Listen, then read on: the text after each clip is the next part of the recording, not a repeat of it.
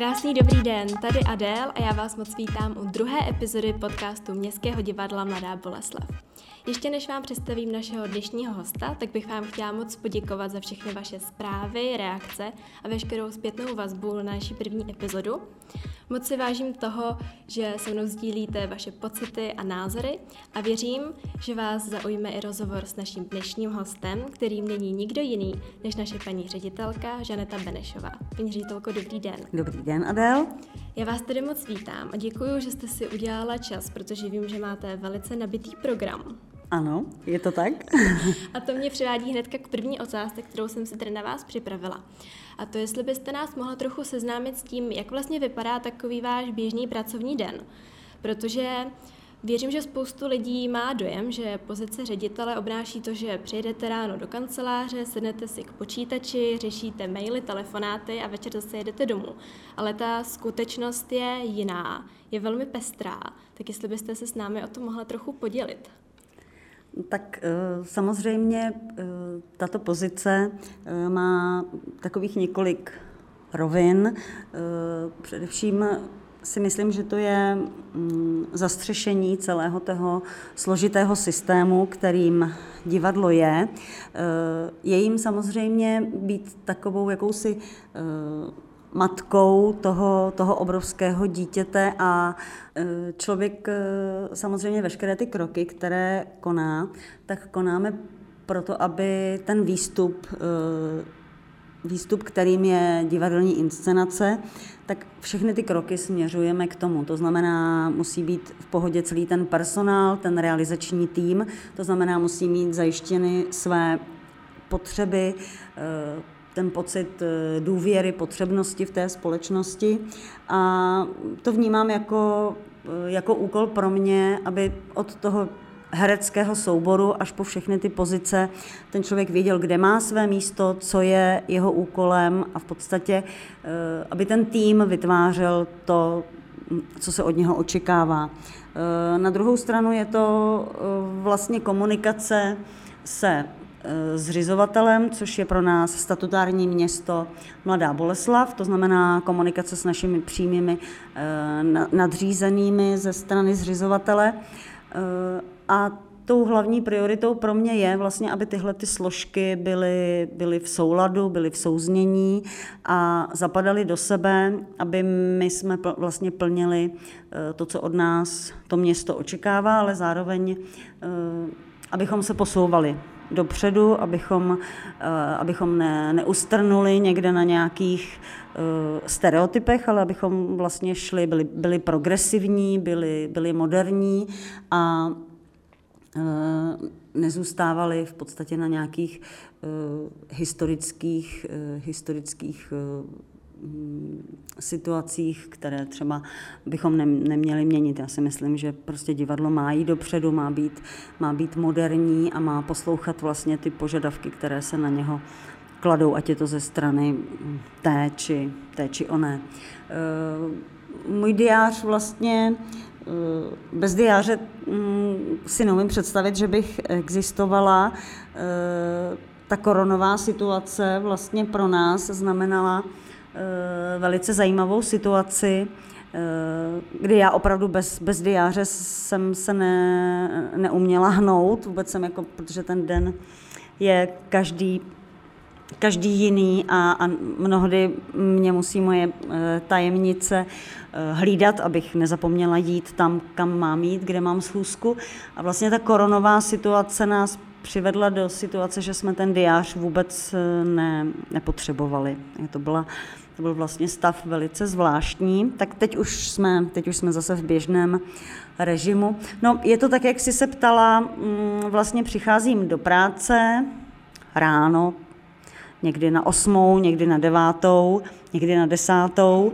Eh, a je to tak, že opravdu mm, vlastně si přečtu poštu, která přichází, vyřídím věci, které, mm, které vyplynou z té pošty, odpovím na, na tu poštu, ale už mnohdy z, této, z tohoto prvotního úkolu nastávají změny, to znamená v případě, že jsem měla třeba naplánované nějaké schůzky, tak, tak mnohdy ten den se potom u, u, vyvíjí někam úplně jinam, protože musím reagovat na tu nastalou situaci. A tahle ta situace mnohdy nastane ještě dřív, než otevřu ten mail, protože vlastně ten první kontakt je s panem Vrátným a už na té vrátnici na mě mohou čekat nějaké informace a většinou ty informace jsou jako ne- nepříjemného rázu, že je nějaký problém, nějaká situace, která je potřeba vyřešit okamžitě, neodkladně protože směřujeme k tomu, že večer budeme hrát, nebo že odjíždíme na zájezd, nebo že přijíždí hostující divadlo. Takže už, už tam ráno při vchodu do divadla se může stát změna. A potom ta další informace přichází od mm, tajemnice, která mě čeká před dveřmi mé kanceláře, nebo od paní ekonomky a tam může samozřejmě nastat další změna, protože ne všechny informace e, mají vrátní o, o nějakém průšvihu, který se mohl stát, eh, tak s tou informací může přicházet paní tajemnice a samozřejmě bývají to problémy, které je potřeba vyřešit okamžitě. Mm, ať se to týká, já nevím, dopravy, výtahu, kulis, eh, onemocnění. Eh, no a samozřejmě je-li ohrožené představení, tak všechno ostatní, co bylo naplánované v mém diáři, tak, tak uh, ustupuje stranou a v tuto chvíli samozřejmě všechny síly směřujeme k tomu, aby, aby představení bylo odehráno a aby divák nic nepoznal. Samozřejmě nejsme zvyklí na to vyvěšovat cedulky mimo provoz nebo omlouváme se za, za, za to a to divadlo tak nefunguje. My se snažíme, aby, abychom nastalou situaci vyřešili a e, divák měl pocit, že dostává za své peníze stoprocentní produkt. No a pokud se nic závažného neděje k řešení, což se stává teda velice málo kdy. Zrovna jsem to chtěla ano, tím, že divadlo je taková kdy. hodně živá instituce, tak je spíš to, se pořád je to opravdu, řeší. každý den je prostě nějaká mm. situace k řešení. No ale někdy se stane, že jedu podle svého diáře, někdy se to stane. Občas, občas takže mám třeba v plánu eh, oslovit realizační tým eh, na sta- eh, inscenace, která se začne zkoušet třeba v budoucím období. Takže teď jsme po premiéře mistrovské lekce, zkouší se tisíc tváří a diny, ale my už vlastně komunikujeme s realizačním týmem, který bude v divadle realizovat psa Baskervilského, to znamená, pro, pro mě z toho vyplývá eh, oslovit všechny mm, tvůrce této inscenace, eh, domluvit s nimi honorář, za jaký budou spolupracovat s Boleslavským divadlem, podepsat smlouvu, domluvit se teda na, na podmínkách, tajemnice potom následně domlouvá časový harmonogram, to znamená, v které době bude Eh, explikační porada, předávací porada, to znamená tyhle ty všechny kroky, které, které vlastně předchází tomu, než se ta inscenace začne zkoušet. Takže my už teď žijeme tou prosincovou, prosincovou inscenací, kde se musí všechno připravit po stránce, eh, po stránce administrativní. Eh, mou činností je také komunikace s partnery. Mám ráda, když mm, každá inscenace má nějakého partnera, je tam nějaká myšlenka, nějaké propojení, nějaký ten můstek eh, logický, který, který toho partnera by mohl zajímat eh, ve vztahu k té, k té inscenaci. Takže to je samozřejmě moje, mm, moje práce. No a potom vlastně jsou to mm, pracovní pohovory, které se konají poměrně často, protože to divadlo mm, není ten provoz jednoduchý a ne každý mm, v podstatě je schopen svůj rodinný život skloubit s, s režimem toho divadla. Jsou to noční služby, sobotní služby, eh, mnohdy brzké stávání, ale i práce dlouho do noci. Eh, takže ta fluktuace samozřejmě je a přiznejme si, ty finanční podmínky nejsou, nejsou takové, jak by si, jak by si tato práce e, zasluhovala. Takže výběr e, zaměstnanců, řešení mm, pracovních, pracovně právních vztahů. takže ta činnost samozřejmě je, mm, je, je, je pestrá a, no a vlastně jakoby utichá ta práce kolem té čtvrté, páté hodiny, když vlastně se zavírají dveře kanceláří a odchází, uh, odchází ekonomické oddělení, odchází paní tajemnice, odchází vedoucí umělecko-technického provozu a potom je takové období hodinu, hodinu a půl, kdy vlastně to divadlo je prázdné. A je to vlastně doba, kdy nikdo neťuká na dveře, takže já mám takový jakoby klid, kdy mohu vyřídit konečně ty věci, které jsem měla v plánu třeba ráno na 8 hodinu, tak se k ním dostávám třeba v pět. A to divadlo je, je úplně tiché a já ho mám hrozně ráda, protože v té době si jako procházím všechny ty prostory a vlastně si dělám poznámky a říkám si, aha, tady je potřeba uh, tuhle tu uschlou kitku vyměnit, tady je potřeba opravit tu kliku, tady je potřeba nechat očalounit tohleto křeslo. A moc ráda si to divadlo procházím v téhle době, protože tady nikdo není.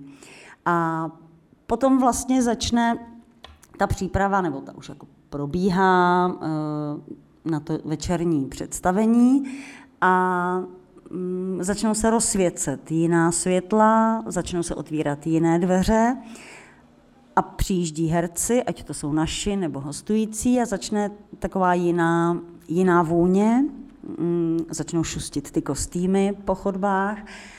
A vlastně už jsem mohla v ty čtyři hodiny odjet, že jo? mohla jsem už jet domů, ale tak si říkám, tak jako podívám se na tu inscenaci, No a tak se stane, že, že jsem tady prostě do těch deseti hodin, že jo, protože Samozřejmě mi to nedá, když je mm, inscenace, kterou jsme dlouho nehráli, nebo je to moje srdeční záležitost, nebo, mm, nebo jsou to herci, kteří přijíždějí z Prahy a ráda je znova uvidím, eh, nebo dochází v té inscenaci ke, eh, ke změně obsazení a zajímá mě, jak ten nový herec tu roli přebírá. Takže vždycky je nějaký důvod tady prostě zůstat a neodjet. Takže ani třeba v těch 6 hodin neodjíždím. Zůstávám mm, do té desáté hodiny, kdy představení končí. A už jsem se ale teda naučila, že, mm, že vlastně nemůžu být u všeho. Mm, bylo to totiž tak, že, že jsem, bylo to hlavně teda, když jsem ještě působila v Městském divadle Děčín, eh, že jsem měla pocit, že musím být u každého představení do konce a, a to vlastně nejde. Člověk prostě musí občas tu zodpovědnost prostě předat a, a spolehnout se na ty kolegy, kteří jsou pod vámi protože jako být u všeho a vždy prostě nejde, to už by člověk jako nežil svůj, svůj život. Mm, ale jako ty dny, kdy jsem tady opravdu jako od rána do, do noci, tak těch je poměrně hodně. Takže je toho opravdu hodně, ať už po té umělecké nebo praktické stránce. A kdybychom se měli ještě podívat na nějakou vaší další působnost, kam ještě všude saháte mimo tady naší budovu divadla? Tak já jsem deset let uh, předsedkyní spolku Čtvrtlístek. Uh, tenhle ten spolek vznikl po smrti herce a dabéra Rostislava Čtvrtlíka, který byl hercem divadla pod Palmovkou. A vlastně ten zapsaný spolek se zabývá nebo má ve své náplni um, činnosti Eh, vlastně péči o jakousi vzpomínku na, na umělce, takže do naší, mm, do naší hlavní činnosti v tomto spolku patří eh, realizace inauguračních programů a, a konkrétně eh, je to teda realizace celorepublikové soutěžní přehlídky mladých recitátorů, což je pro studenty středních škol, kteří zde mm, se mohou prezentovat v oblasti mluveného slova, ať je to poezie a próza, eh, nebo dramatizace divadelních textů. A vlastně vyhledáváme po celé republice mladé divadelní talenty. A mm, mnoho z nich již dneska působí v Národním divadle Praha, v Národním divadle Brno, v komorní scéně Arena a v Moravském divadle Olomouc, ještě to studenti hrají na profesionálních scénách. Myslím si, že jsme jediná vlastně soutěžní přehlídka, která uh, umožňuje setkání mladých přímo se světem divadla, s herci, mm-hmm. kteří z těch regionálních divadel zasedají eh, v porotách a, a vlastně s těmi studenty potom vedou eh, diskuzi o tom mluveném projevu, o, o jevištních technikách, o, o tom vlastně, jak vystupovat na jevišti, jak promlouvat s diváky a e, naším partnerem je e, Radek Valenta, spolupracuje s námi už od samého začátku, tak tež Honza Potměšil a, a další herci mm, Sandra Pogodová, Marek Němec, Petr Mikeska, mm, ti všichni se snaží s těmi mladými nějakým způsobem pracovat tak, aby vlastně jsme jim otevřeli ten divadelní svět. A vy máte kromě toho ještě na svědomí mnoho projektů, které se tady v Mladé Boleslavi uskutečnily. A myslím tím například Noc literatury a podobně, tak eh, řekla byste ještě něco k tomu? Tak to vlastně byl projekt, který už eh, trval nějakou dobu v Praze a s mým působením jsem se snažila přivést tento projekt do Boleslavy, takže když jsem tady byla prvním rokem, tak jsme to vlastně zrealizovali Poprvé je to tak, že se na netradičních místech čtou ukázky z knih, které vlastně v tom předchozím roce se dočkaly českého překladu. Je to ve spolupráci s českými centry a je to tak, že vždycky herec čte na určitém místě, má to svého partnera, takže třeba je to já nevím, knihovna, restaurace, kavárna, třída školy, a ten herec zde čte ukázku z té knihy a v Praze je to tak, že vždycky ta kniha má svého partnera, protože je to třeba švédský překlad, dánský, mm, rakouský, ruský, mm, takže do toho vstupují e, různá zastupitelství, ať je to třeba mm, dánský institut, švédský, španělský, e, No a my jsme rádi, že se nám vlastně tento model podařil přenést do Boleslavy. A je to tak, že lidé dostanou mapičku a chodí po Boleslavi a vědí, že v té a v té kavárně, v té a v té prostoře eh, čte ten a ten herec ukázku z té dané knihy a vlastně mm, ti lidé mají vždycky půl hodiny na to, aby se přemístili z jedné prostory do druhé a vlastně si v noci projdou Mladou Boleslav a ještě mají zážitek ze setkání s herci, kterými jsou z 50% praští herci a z 50% herci Mladoboleslavského divadla. Uh-huh. A co to obnášelo z té strany organizace? Jak vlastně těžké bylo to sem do Mladé Boleslavy dostat? Dostat v mladé Boleslavi Boleslaváky ven po páté hodině, myslíte, Adela? no, ne, myslím... řada, ne, ne, ne, tam to není problém, to není problém. Takže to, bylo Herce, ta, to byla ta ano, jednoduchá ano, domácí, část věci, dobře. Ano, domácí problém. Je to tak, že, že vlastně řada, řada boleslavských mě odrazovala od toho, že Boleslaváci nepřijdou a my jsme byli překvapeni, protože my jako to umíme zmanagovat. Že? My umíme oslovit ty pražské herce, umíme sehnat texty, umíme sehnat logo Českého centra do našich materiálů, umíme vytisknout ty materiály, ale v podstatě pořád, než tu, než tu akci zorganizujete, tak pořád nevíte, jestli přijde ten, pro koho tu věc děláte. Mm-hmm. Takže mm, a to vlastně nevíte nikdy ve všem, co konáme, tak ten, ten, ten partner cílový, kam směřujete tu veškerou svoji iniciativu, je ten divák, ten boleslavský eh, občan. A řada lidí mě odrazovalo, že prostě boleslaváci nepřijdou po 6. hodině. No a přišli. Takže jako první rok to bylo asi 100 lidí, další rok už to bylo 300 lidí, pak 400, No ale to se to nekonalo, takže, takže doufejme, že, že příští rok uh, lidé přijdou. A co se týká jako té stránky organizační, samozřejmě je to náročné, protože v den, kdy se vlastně vyhlásí ten termín, kdy bude ta noc literatury, protože ona navazuje na začátek knižního veletrhu v Praze a na ten knižní veletrh jsou zvaní ti autoři knih původních z celého světa, a zároveň je žádoucí, aby v té Praze to četli ti praští herci. To znamená, víme ten termín, tak vlastně dojde k takovým jakoby honu na to, a nejsme sami. Samozřejmě se čte v Českých Budějovicích, v Táboře, v Kolíně, v Nymburce, v Děčíně, v Ústí nad Labem, a všichni tam chtějí mít ty herce. To znamená, my víme-li termín, tak okamžitě mm, se snažíme těm boleslavským divákům poskytnout tu, tu příležitost se setkat uh, se známými hereckými osobnostmi a potom samozřejmě skloubit s naším programem, aby, aby taky měli čas naši herci, ale to už za ta leta umíme. Myslím si, že ten, že ten večer, kdy při sklence dobrého vína v příjemné kavárně si lidé posedí a poslouchají, poslouchají ukázku z nějaké hezké knížky, tak si myslím, že jsme vytvořili hezkou tradici a že na to Boleslaváci slyší, takže se těšíme na další ročník. Určitě doufáme, že se bude opravdu konat. tak paní ředitelko, vy jste historicky první ženou tady v čele Mladoboleslavského divadla. Vnímala jste to někdy buď jako výhodu nebo naopak nevýhodu, ať už třeba když jste se hlásila do výběrového řízení, nebo když jste sem nastupovala, nebo teď například, když domlouváte různá partnerství nebo cokoliv z toho, co jste předtím tady zmiňovala. Tak vnímala jste to někdy buď tímto nebo tím druhým směrem?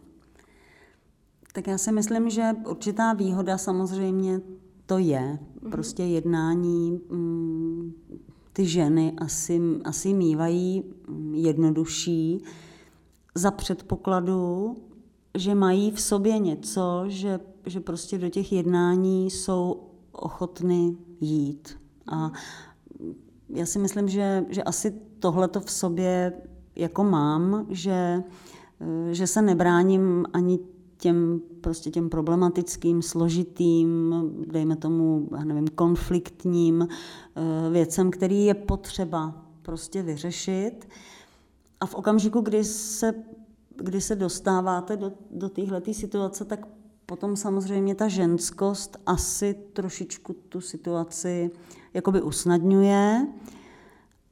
Ale jako na tom samém začátku tam v podstatě musí být jako to odhodlání, že chcete tyhle ty věci přijmout i s tím, protože není každý den eh, růžový, není každý den svátek, není každý den jako, mm, jako poplácávání po zádech. To rozhodně ne. Většina těch věcí je, je, je je třeba složitý k řešení a to odhodlání tam jako na tom začátku musí být, že, že k té funkci chcete tohleto podstoupit a potom samozřejmě ty věci řešit nějakým tvůrčím způsobem.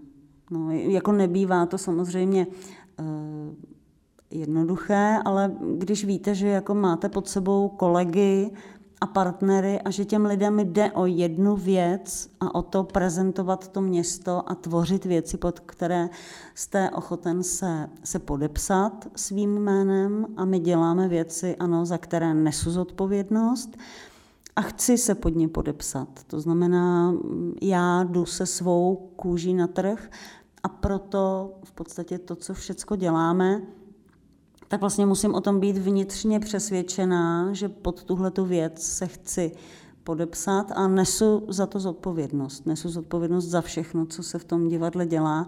Takže mm, ano. A zapomněli jsme zdůraznit, že vy teď máte takové osobní výročí, tedy co se našeho divadla týče. Jste tady na pozici ředitelky už pět let.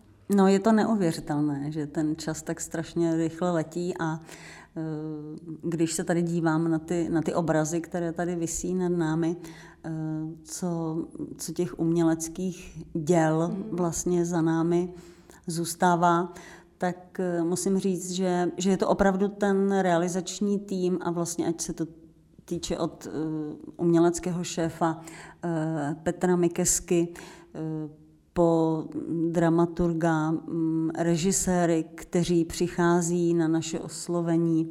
Ale samozřejmě je to, je to celé obchodní oddělení, bez kterého by to divadlo nebylo tam, kde je. Je to ekonomické oddělení, umělecko-technický provoz, a je to opravdu radost pracovat v tomto kolektivu, kde každý člověk ví, co je jeho úkolem, kde je jeho místo, jaká je jeho nezastupitelná role v tom procesu. A pokud by tohle to nefungovalo, tak by Boleslavské divadlo nebylo tím, mm, čím je na, na poli toho divadelního dění v České republice. A já si toho hrozně vážím, že vlastně ten mm, ten tým lidí je takhle soudržný a takhle profesionální. Každý, každý v té své pozici a tak jako já se podepisuju pod eh, to veškeré dění, tak každý ten člověk jako ví, kde je ten jeho podpis na tom, na tom závěrečném produktu, kterým je ta divadelní inscenace. Takže těch pět let je pro mě, pro mě krásných, je to radost a už jenom každým dnem vstupovat do, do téhleté nádherné budovy, samozřejmě jsou lidé, kteří koukají z okna své kanceláře do, do vlnitého plechu nebo jsou v nevětrané místnosti klimatizované nebo, eh, nebo s dalšími 50 kolegy v jedné kanceláři.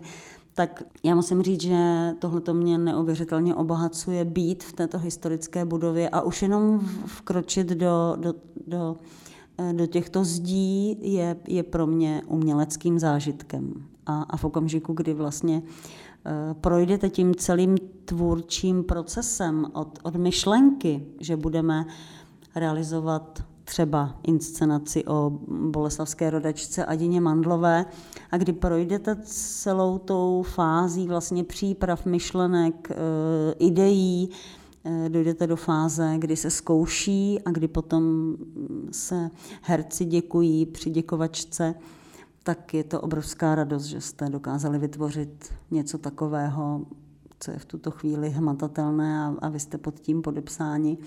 Tak e, krásných pět let. To jsme rádi a je ale také zajímavé, že vy vlastně za sebou máte 30 let praxe v úplně jiném oboru a to pedagogiky, kterou jste i vystudovala společně se speciální pedagogikou a logopedií. A zvlášť ta speciální pedagogika a logopedie mě zaujala a chtěla bych se zeptat, proč jste si vybrala zrovna tento obor?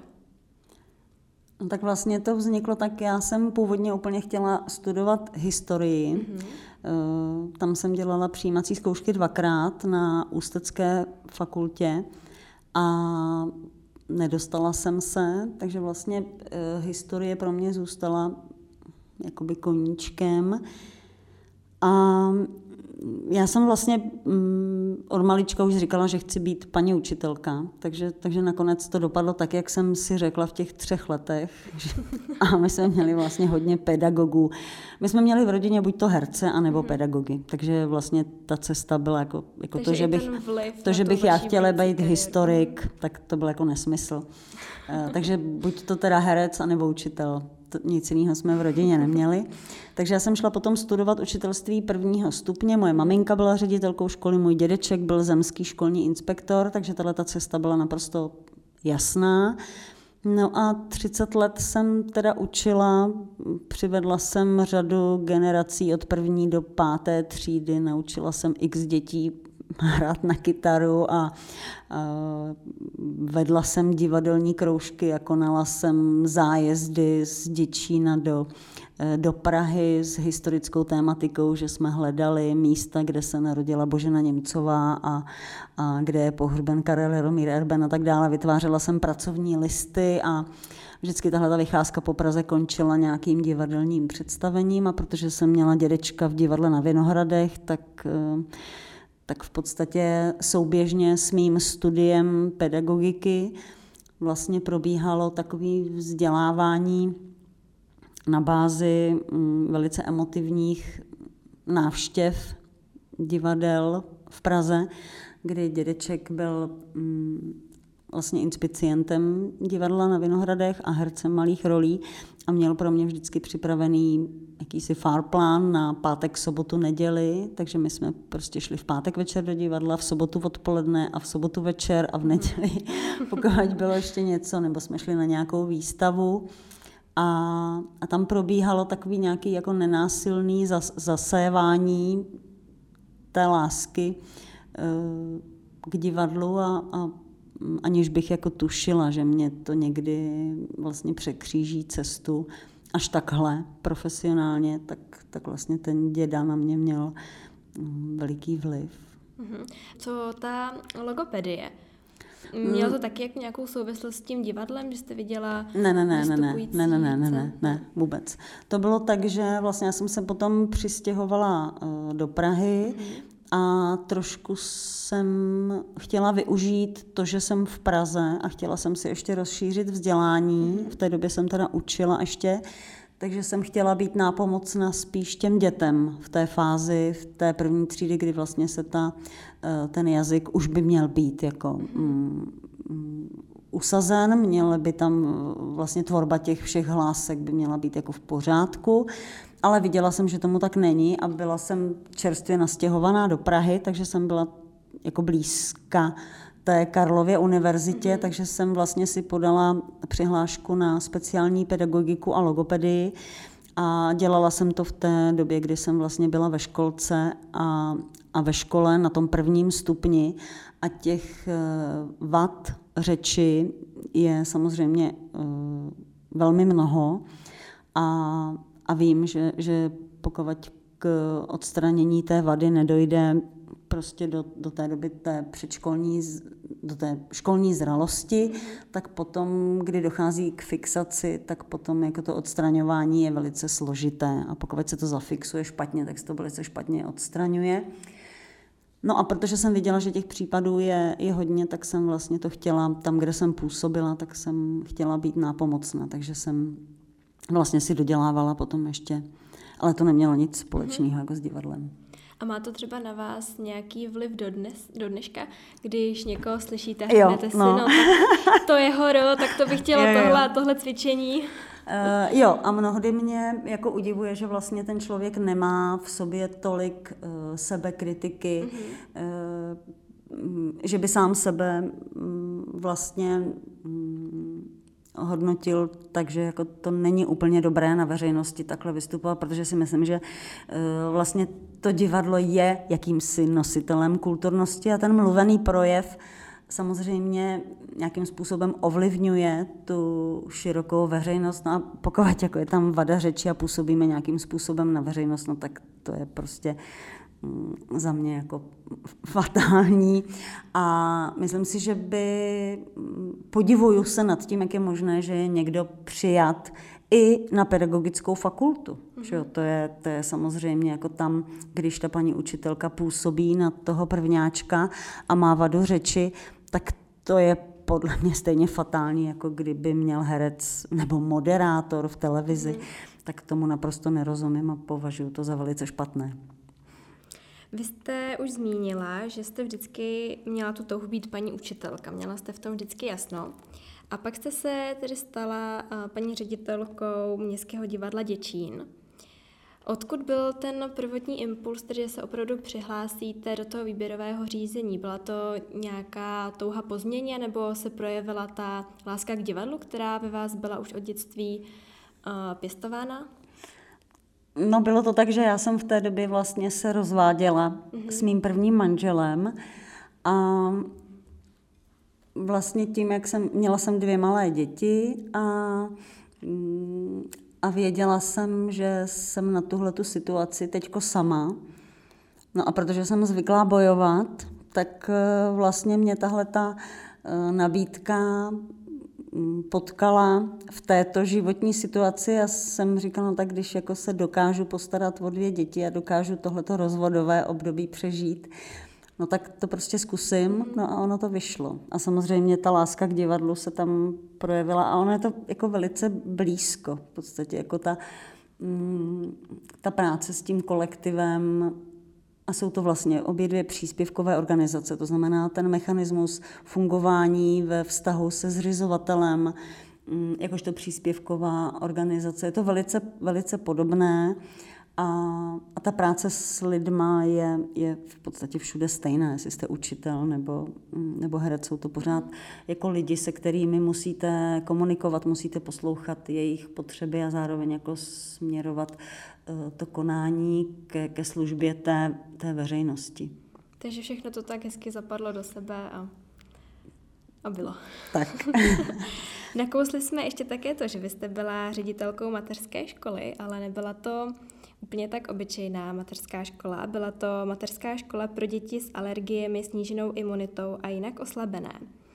Mohla byste nějak srovnat takový ten klasický typ školky, co všichni známe, s takovýmhle typem instituce, protože mě to třeba asociuje to, že určitě tam musela vládnout nějaká větší opatrnost, možná i strach, ale trufnu si říct, že zároveň možná ty děti tam si váží víc toho, že můžou být v tom kolektivu, že chodí do té školky, protože samozřejmě jak to tak bývá, tak když máme všechno, tak jsme pořád s něčím nespokojení, něco se nám nelíbí, ale pak když o něco přijdeme, něco se stane nebo přijde nějaká nemoc, tak teprve si vlastně uvědomujeme, co, co je důležité a co ne. Tak jak jste to vnímala? Byl tam nějaké takovéhle rozdíly? Tak samozřejmě ten režim této školky byl jiný v tom, že především si toho vážili ti rodiče, mm-hmm. protože oni věděli, že na ten den předávají své děti s tímto postižením, jak, jak si jmenovala, tak vlastně předávali do rukou profesionálů. To znamená, já jsem tam měla uh, zdravotní personál, sestřičky, mm-hmm. uh, které pro mě byly záruka, že v případě, že se něco bude dít, tak samozřejmě pedagog není k tomu vyškolen. Že? Ten je vyškolen k pedagogickému, vystudován k pedagogickému působení, ale nikoli ke zdravotnickému zásahu. A bylo to tak, že třeba my jsme měli 50 dětí a polovina z těchto dětí eh, měla nějaký zdravotní problém a především to byly alergie a měli jsme velice statečnou paní kuchařku, která dokázala vařit s tím, že věděla, že tahle ta porce je pro Aničku bez vajíček, pro Petra bez mouky, pro Zuzanku bez, bez, bez jahod, pro Petříka bez nevím, nevím, nevím. A ona vlastně měla pod kontrolou to, že eh, to dané dítě nedostane ke svačince ten svůj alergén, zároveň k obědu, zároveň k odpolední svačince. A ty rodiče na tohle to spoléhali, protože v podstatě ta anafylaktická reakce eh, bývá pro tyhle ty děti smrtelná. To znamená, eh, přítomnost zdravotní sestry, zdravotního personálu pro mě byla jistotou a pro ty rodiče neuvěřitelným pocitem jistoty, že věděli, že kdyby se něco dělo, tak o to dítě je postaráno. Eh, samozřejmě tam byla i mm, oslabená imunita a byly tam třeba děti po, po chemoterapiích, po, eh, po závažných mm, nemocech, kdy se dostávaly z dlouhodobého léčení. A, ale ty děti byly, byly mm, v podstatě k nerozeznání od ostatních dětí. Spíš ten rodič to vnímal, že, že odevzdává ty děti do rukou profesionálů a e, bylo velice bolestivé v té době, když mm, předchozí radnice na Praze 3 mm, odsouhlasila zbourání téhleté školky a, a bohužel v tomto boji s politickou mašinérií tehdejší radnice se nám nepodařilo eh, to zachování této mateřské školy obhájit. Bylo to pro mě velice bolestivé a nejvíc bolestivé pro ty rodiče, protože to byl zoufalý stav, protože oni nevěděli, kam ty své děti umístí. A samozřejmě, když přijdete do běžné školky a, a vyjmenujete tam to hmm. postižení, které to dítě má, tak samozřejmě každá ředitelka se bojí přijmout takovéto dítě a, dneska už jako je velice problematická, už nejsou zdravotní personál, není e, možný vést pod pedagogickou institucí. Takže v podstatě s bouráním té školky před pěti lety to zaniklo, tahle ta služba. No a já jsem v té době vlastně mm, byla mm, velice zdrcená tou situací. Nevěřila jsem, že k tomu může dojít. A, no a v té době za mnou přišel Petr Mikeska a Pavel Kek a zeptali se mě, jestli nechci být ředitelkou Městského divadla Mladá Boleslav. Takže, takže vlastně ty věci v tom životě přichází asi tak, jak, jak to má být. To je pravda. Jak už tedy víme, tak eh, vy máte velkou zkušenost s práci s dětmi a vy sama jste maminkou tří dětí. Já bych tady chtěla otevřít trochu téma mateřství a kariéra. Vnímala jste někdy to, že by to mateřství mohlo být jako překážkou během vaší kariéry, nebo naopak jste měla jako jasno, že prostě rodina je ten základ a je jedno, jaký dopad to bude mít na ten váš pracovní život? No, těžký. Eh, já se jenom, jenom bojím toho jednou, že mi ty děti řeknou, no ty si mami s náma nebyla doma. Ale eh, já věřím tomu, že i přesto, že jsem teda nebyla každý večer doma, tak, eh, tak věřím, že se mi to podařilo ty děti vychovat velice dobře. Teď trošku jsem, trošku jsem teď jako, jestli, jestli opravdu je to, ale jo, samozřejmě, že je to tak. Já mám tři krásné, eh, šikovné, rozumné, moudré, hodné, inteligentní děti a jsem tomu ráda. A, Snad budou poslouchat tento podcast, aby to slyšeli, jak o nich maminka hezky mluví. Myslím si, že, že jsem je do toho života jako nasměrovala takže nemohou čekat, že někdo za ně něco udělá, že prostě se k tomu musí postavit eh, vždycky čelem k tomu svému životu. A je teda paradoxní, si teď uvědomuju, že vlastně ta situace se, se teď po deseti letech opakuje, protože já, když jsem sem přišla do Mladé Boleslavy před pěti lety, tak Linda byla poměrně malá, bylo jí, bylo jí deset let, což je věk, kdy maminka by asi měla být doma a, a tomu dítěti se věnovat.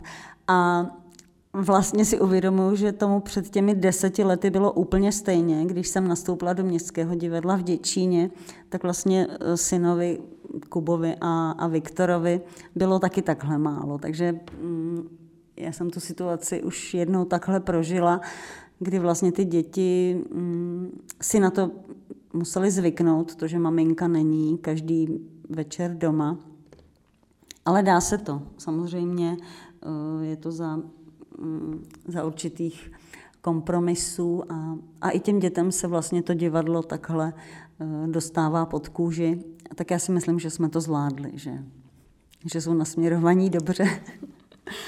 Tak a na závěr pojďme to trošku ještě odlehčit. Kdo je Žaneta Benešová, když není ředitelkou v divadle? Co podniká ve volném čase? Co ráda dělá? Čemu se ráda věnuje?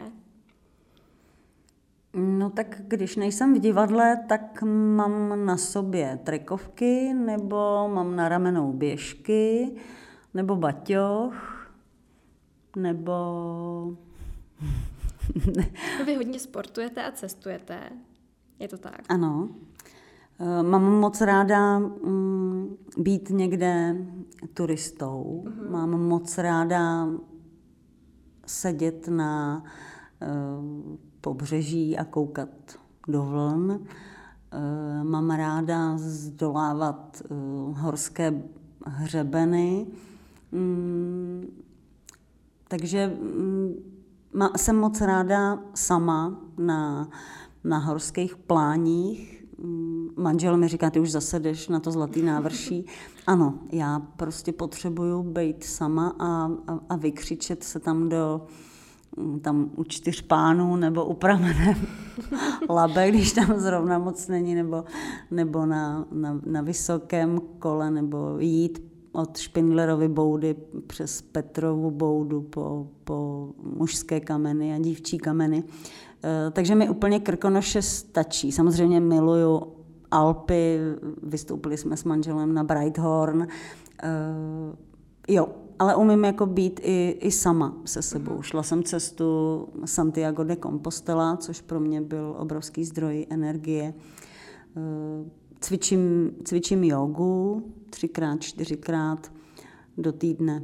Mm, miluju kolo, miluju běžky a myslím si, že mm, samozřejmě ta situace, kdy je okolo vás prostě sto lidí a telefonáty a, a vyřizování všech těch věcí okolo divadla, tak potom je to k tomu být, být sám uprostřed hor mm. nebo, nebo na břehu moře je pro mě naprosto nezbytné. To chápu. A ještě úplně poslední otázka. Měla jste vy sama někdy herecké ambice, stát se herečkou, stát na jevišti? Tak nikdy. Nikdy. Vůbec? Ne, já v tomhle tomu mám naprosto jasno. Mm-hmm. jsem si totiž prošla uh, dětství s atopickým exémem. Mm-hmm. A lékaři nebyli schopni v podstatě odhalit příčinu a a bylo to opravdu tak, že, že jsem ten exém měla tak strašný, že jsem že jsem ani nechtěla chodit do společnosti. Já jsem brečela při cestě do školky, při cestě do, mm, do školy a mnohdy jsem měla od maminky napsanou omluvenku, že jsem nemohla prostě psát, mm, protože jsem měla popraskané ruce od exému do krve, takže jako ta myšlenka, jako že bych byla herečkou, no vůbec. To, to mě jako nikdy nenapadlo a nemám v sobě ten, mm, tu schopnost jako být někým jiným. Já prostě se nebráním, ne, že bych se tam cítila úplně doma, ale nebráním se tomu vystoupit na jevišti mm-hmm. za Žanetu Benešovou. To prostě vystoupím. Mm-hmm. Ale kdybym, kdybych měla ze sebe udělat nevím, tak, tak ne, to, to, to bych to, to neudělám. A nikdy jsem ani ty ambice neměla z těchto těch důvodů, nebo, nebo si to myslím, že, že to byl tenhle ten důvod. A vždycky ke mně um, v podstatě ten herecký svět promlouval jako, jako místo, ke kterému zachovávám uh, obrovskou úctu. A nenáleží mi to stát na těch prknech, ale um, na druhou stranu si myslím k těm organizačním věcem, že mě to velice baví jako být zatím. Mm-hmm. Tu myšlenku přinést, udělat ty všechny kroky, zrealizovat, zajistit, zpropagovat, oslovit a potom být jako, jako tím, kdo, kdo ví, že, že tady sice je podepsán, ale, ale na to je ještě radši pošlu ty herce. tak každý má své místo, svou roli a myslím, že to je naprosto v pořádku. Tak paní ředitelko, já vám moc děkuji, že jste si udělala čas. Děkuji vám za tady skoro hodinku našeho povídání. Já také děkuji. A vám posluchačům moc děkujeme, že jste doposlouchali až sem a těšíme se zase u další epizody. Mějte se krásně, nashledanou. Hezký den.